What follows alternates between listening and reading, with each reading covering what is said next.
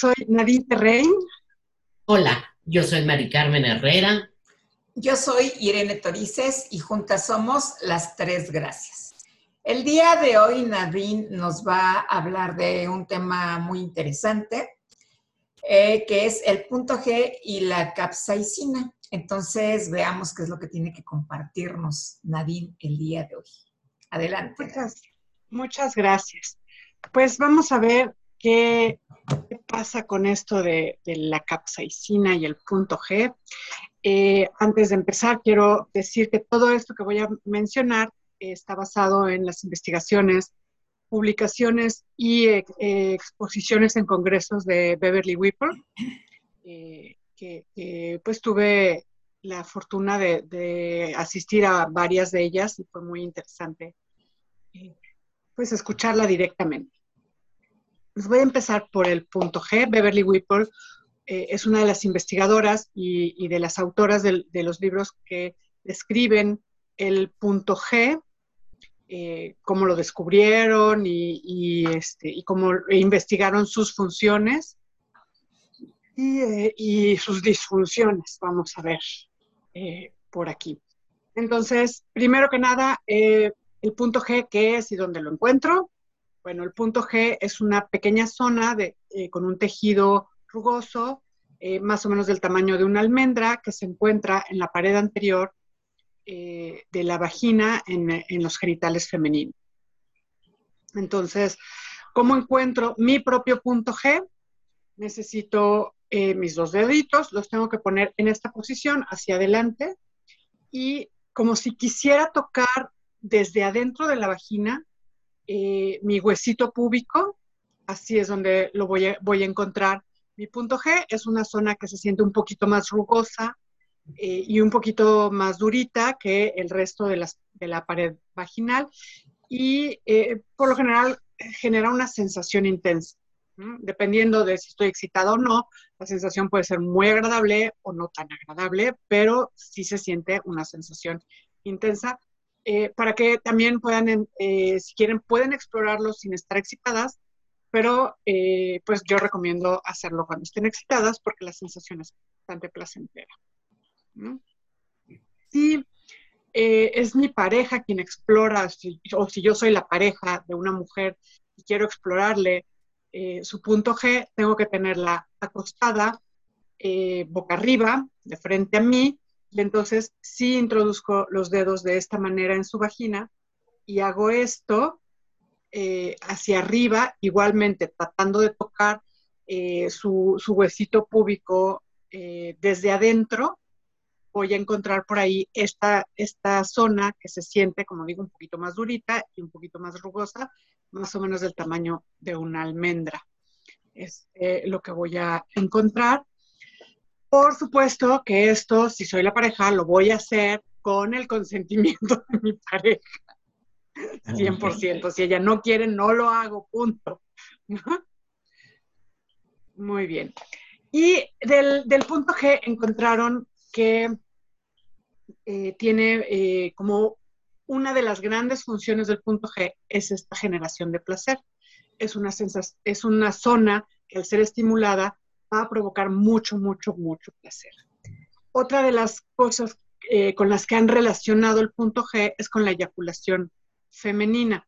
Parece que no solo, pero la estimulación de esta zona eh, puede eh, desencadenar una eyaculación femenina.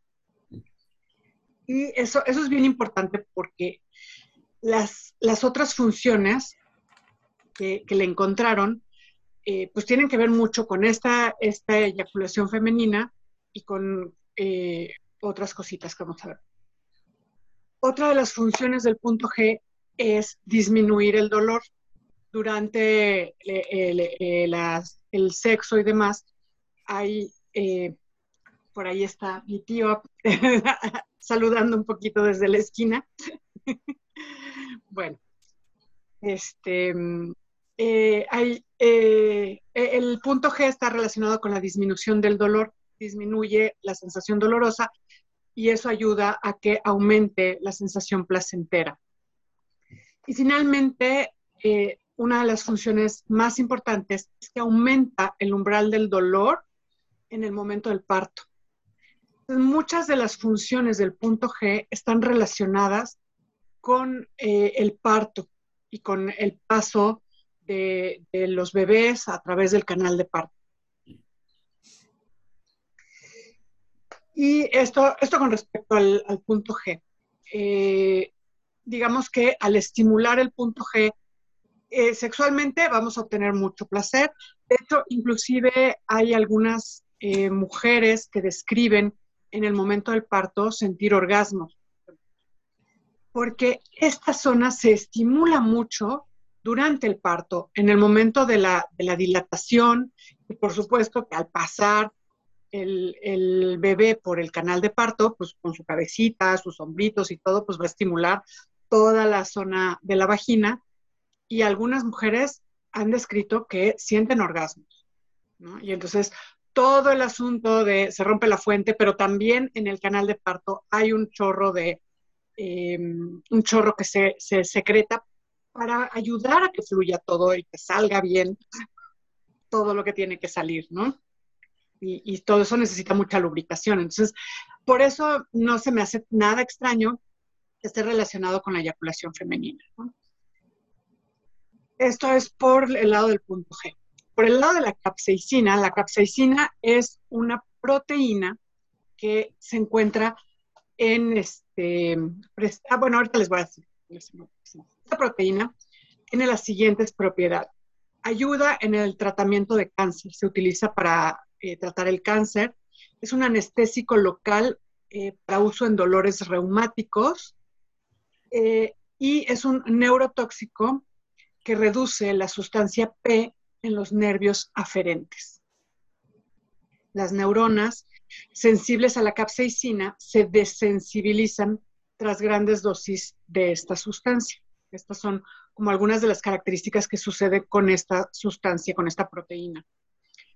Eh, uno de los efectos importantes de la capsaicina es que, eh, como es un neurotóxico, eh, inhibe la función reguladora del dolor en el momento del parto. No, no afecta, no interfiere con la sensación de placer porque es un, canal neuronal diferente el del placer que el del, dolor.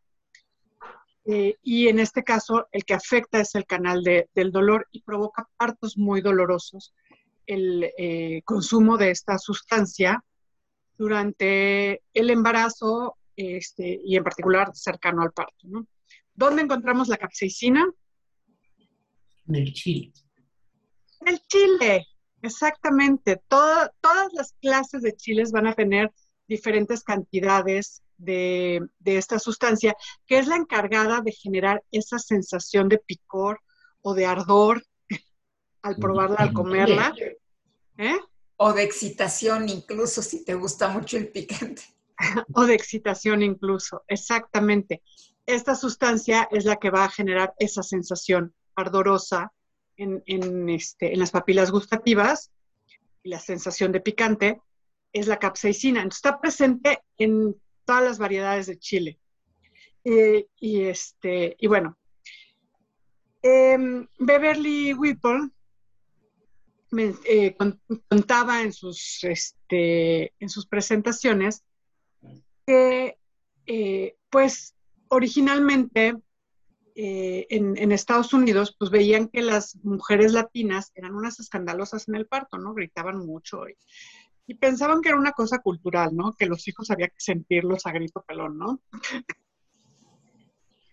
y este, cuando empiezan a investigar esto del punto G y se dan cuenta de todas las funciones que tiene con respecto al umbral del dolor, dicen, ah, qué curioso, algo pasa con estas mujeres que hace, una gran diferencia con otras mujeres que no son tan escandalosas. y entonces eh, logran cruzar este, este prejuicio cultural y se ponen a investigar qué pasa con las mujeres latinas.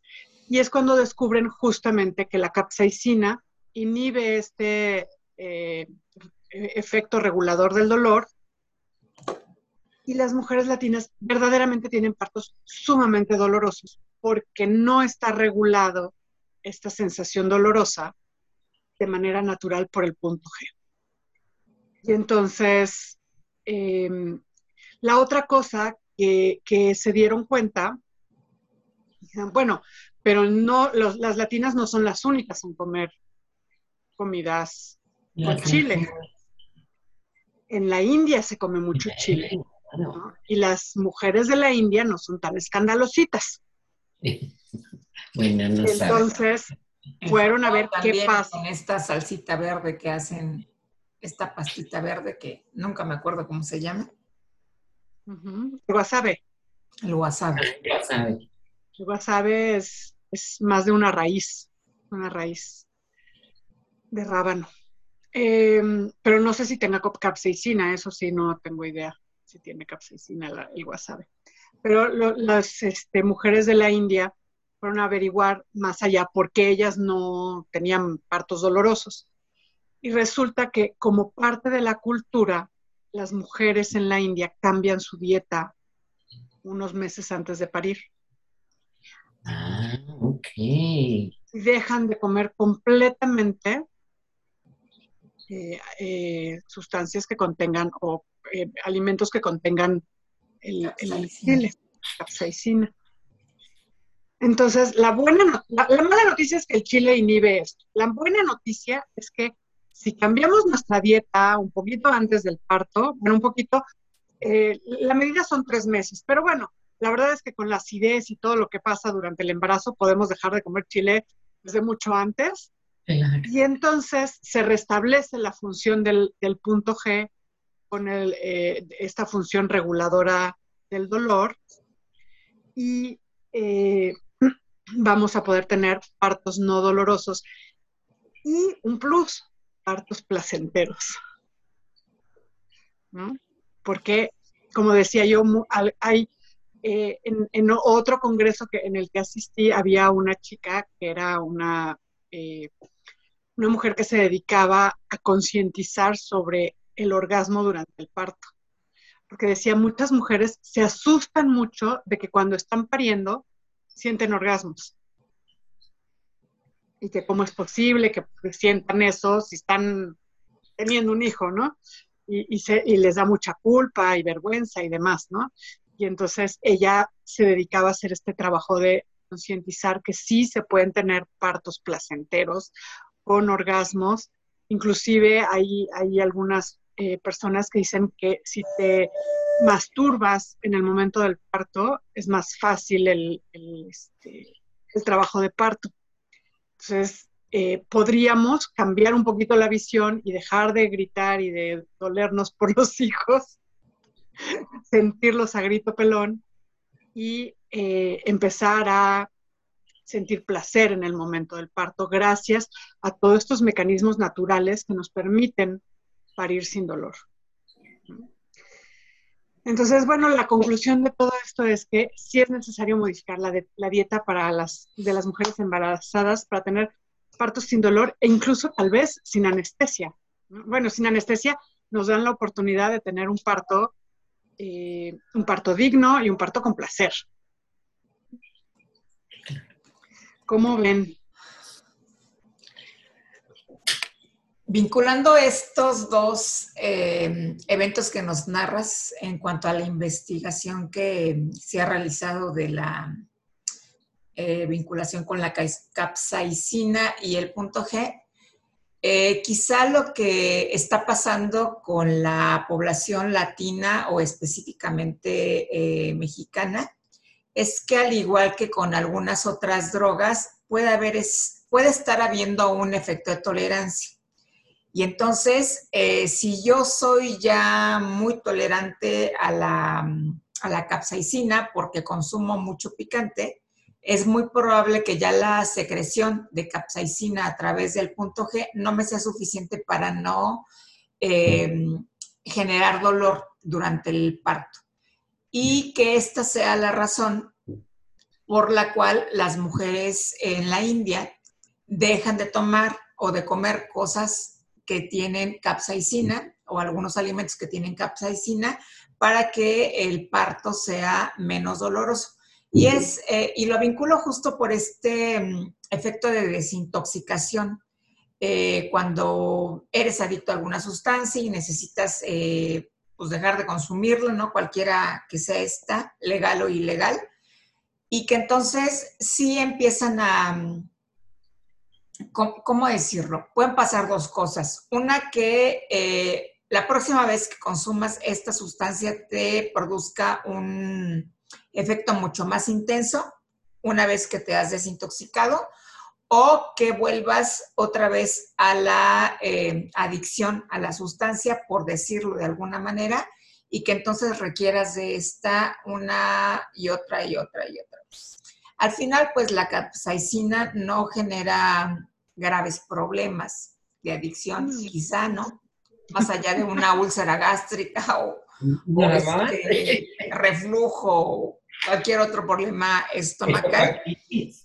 Eh, y, bueno, sería eh, muy interesante eh, retomar estas investigaciones que han hecho o recuperar, a ver si alguna ha tomado como un factor determinante justamente esta habituación al consumo de capsaicina por el chile o por los, los alimentos que la contienen en Latinoamérica y específicamente en México como algo que hace que no contribuya la estimulación del punto G a la disminución del dolor durante el parto. Yo no recuerdo haber eh, visto ningún artículo al respecto de, eh, pero pues habría que probar, ¿no? Sobre todo con las mujeres que consumen mucho picante, incluso durante la gesta, que esto es algo también eh, importante de decir, ¿no?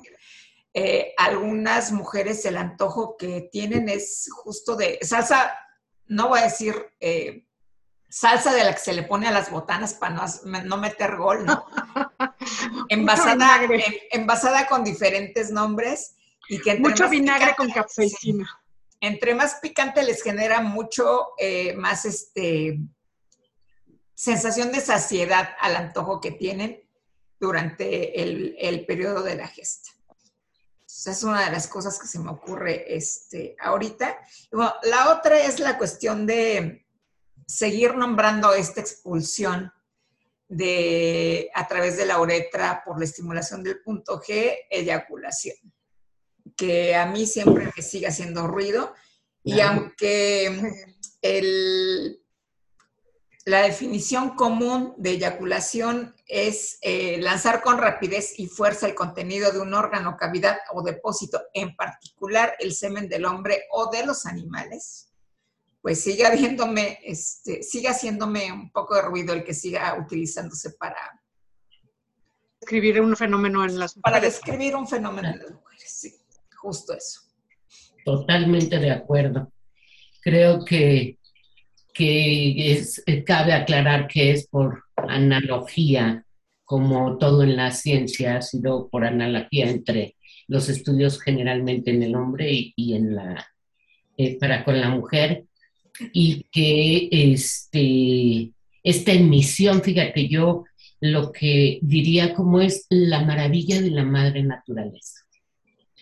Como esta emisión que es eh, abundante, que es profusa, pueda eh, tener esta función. A lo mejor la parte del placer la descubrimos y la madre naturaleza precisamente fue como para esto, yo no sé, no tengo idea, no tengo información si en los animales existe punto G, no lo creo definitivamente, pero sería interesante pensar, saberlo, ¿no? Pero bueno, eh, eh, es como, como poder, pues no lo sé, para mí maravillar cómo, cómo la madre naturaleza sabe, es sabia y perfecta. Tenemos un cuerpo perfecto. Entonces, eh, hay muchas mujeres, por ejemplo, o parejas que incluso llegan a tener problemas por esta emisión de este líquido abundante, porque es mucho más abundante que una eyaculación masculina que es como de una cucharadita de cafetera, ¿no? Entonces sí causa problemas. Y tener información sobre esta emisión y sobre todo, hizo, y, en el placer, en el placer de las mujeres, eh, que no lo buscamos o, no se busca, o esta represión en las mujeres que solamente se quedan en un orgasmo, y como poder saber que el punto G da un mucho mayor placer. Para mí es muy importante. Yo eh, sí me impactó la información, no tenía información sobre esto, será porque yo no como picante.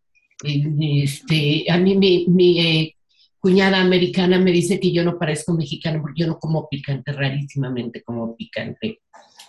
Y este, porque es doloroso, duele, realmente duele. Entonces, eh, eh, duele el paladar, no nada más la lengua, sino duele todo.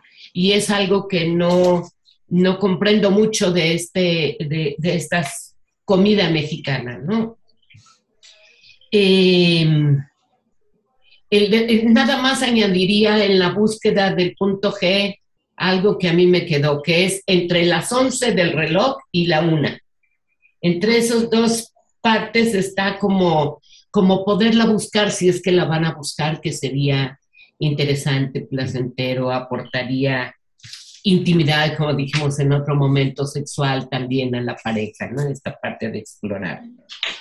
Y este, no lo sé, quizá esta expresividad latina es la que permite también, además de la capsaicina, que pudiera ser, ¿no? Como eh, efusividad en todas las... Eh, eh, presentar nuestras emociones en las, en las mujeres generalmente en, en Latinoamérica y más en nuestro país, ¿no?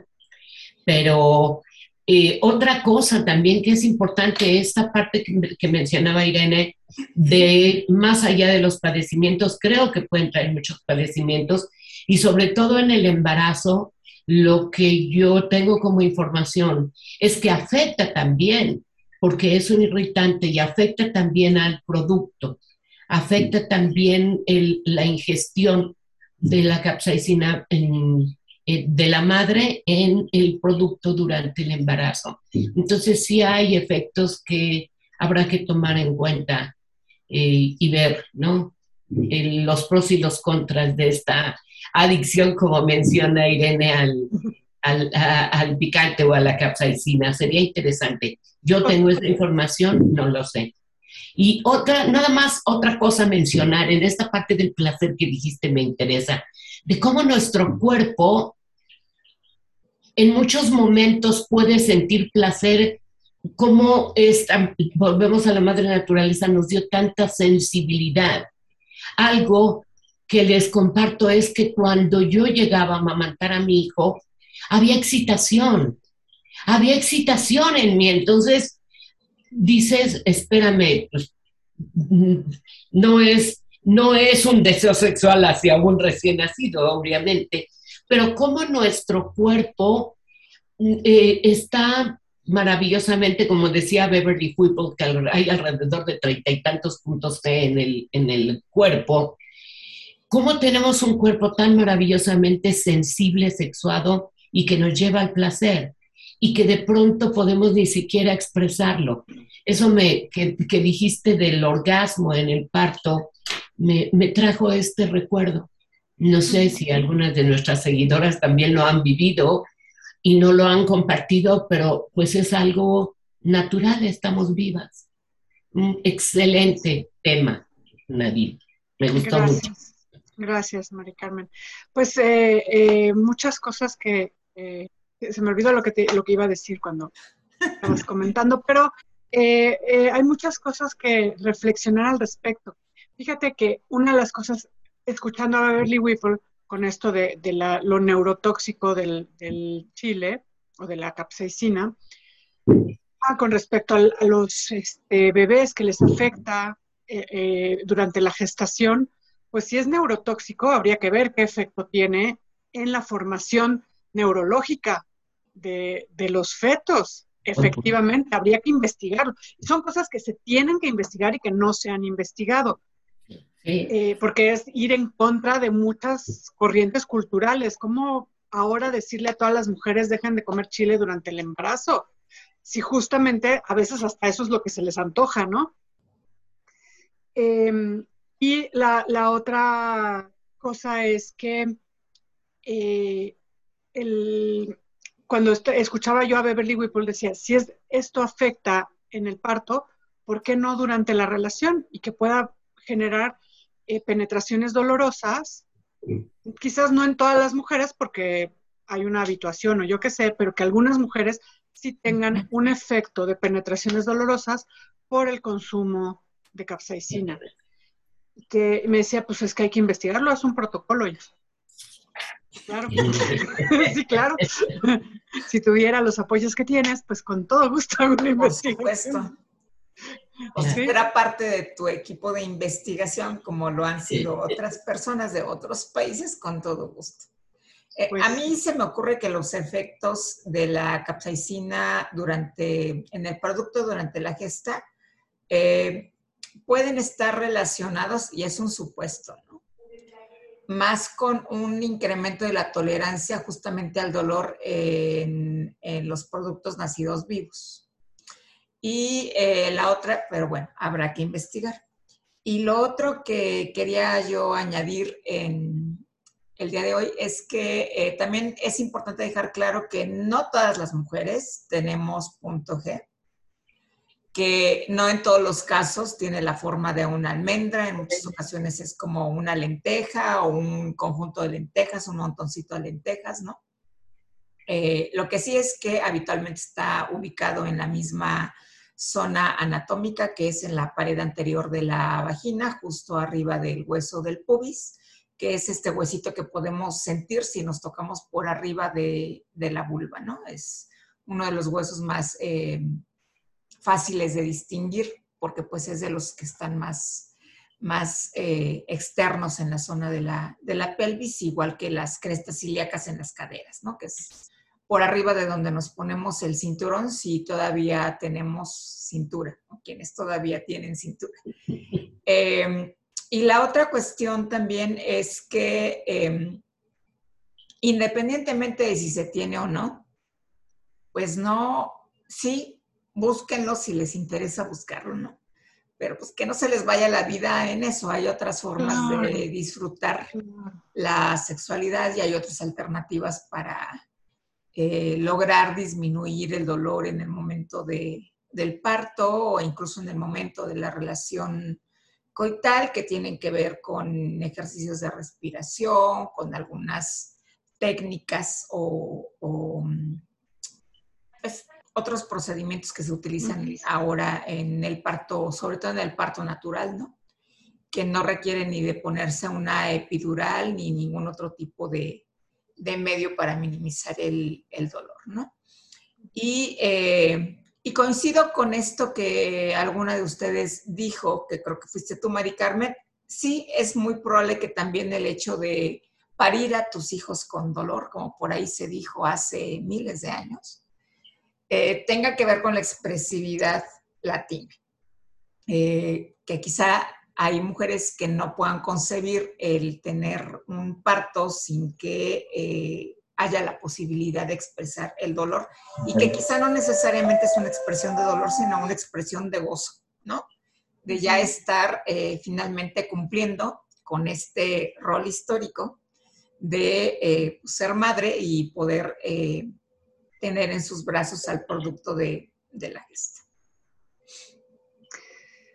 Sí, eh, eh, esto que mencionas, eh, Irene, iba yo también a mencionarlo, no es la única zona de placer del cuerpo, no es indispensable estimularla para sentir placer y la mayor parte del placer en las mujeres está por fuera. Entonces el descubrimiento del punto G en realidad no cambia gran cosa, no está ahora todo el placer está por dentro, no. La mayor parte del placer está por fuera. es, un, es un puntito extra si lo quieren descubrir. Si no, eh, si no lo encuentran rápidamente, tampoco es importante. ¿no? Entonces, no se, no se atrasen mucho en eso. Y eh, esta parte creo que saber estas cosas sería tan interesante que, por ejemplo, fueras a tu ginecólogo y te dijera cosas así. Que el parto no, es, no tiene que ser doloroso, que el cuerpo está diseñado para no sentir dolor y que le ayudes un poquito con algunos ejercicios, de pronto eh, ejercitar la, base pélvica, eh, esta parte de la respiración o esta parte de, mm, evitar comer ciertos alimentos que pueden eh, aumentar un poquito el dolor, ayudan a que tu parto sea disfrutable, que sea una, experiencia grata y no una escena de terror. Claro. Claro. Porque la otra también que podríamos investigar es eh, darles una buena dosis de chile a las mujeres que están ya en trabajo de parto para ver si eso disminuye o sea, hacer lo contrario. Sí, claro, que, que centren más su atención en, su atención quizá en la, la boca. En la boca y que dejen hacer su efecto la capsaicina para que el parto sea menos doloroso. Eso suena. Ya, se ayudaría en la respiración, ¿no? Porque cuando estás muy enchilado, lo que. Ventilas. Hay mucho por investigar, efectivamente. Mucho por investigar, así es. Muy bien. Pues nos vamos entonces. nos vamos. Nos vamos. Pues eh, eh, muchas gracias por estar aquí y por comentar. Y yo soy Nadine Terrein, soy psicoterapeuta y terapeuta de parejas. Y gracias, yo soy Mari Carmen Herrera, soy psicóloga y soy sexóloga.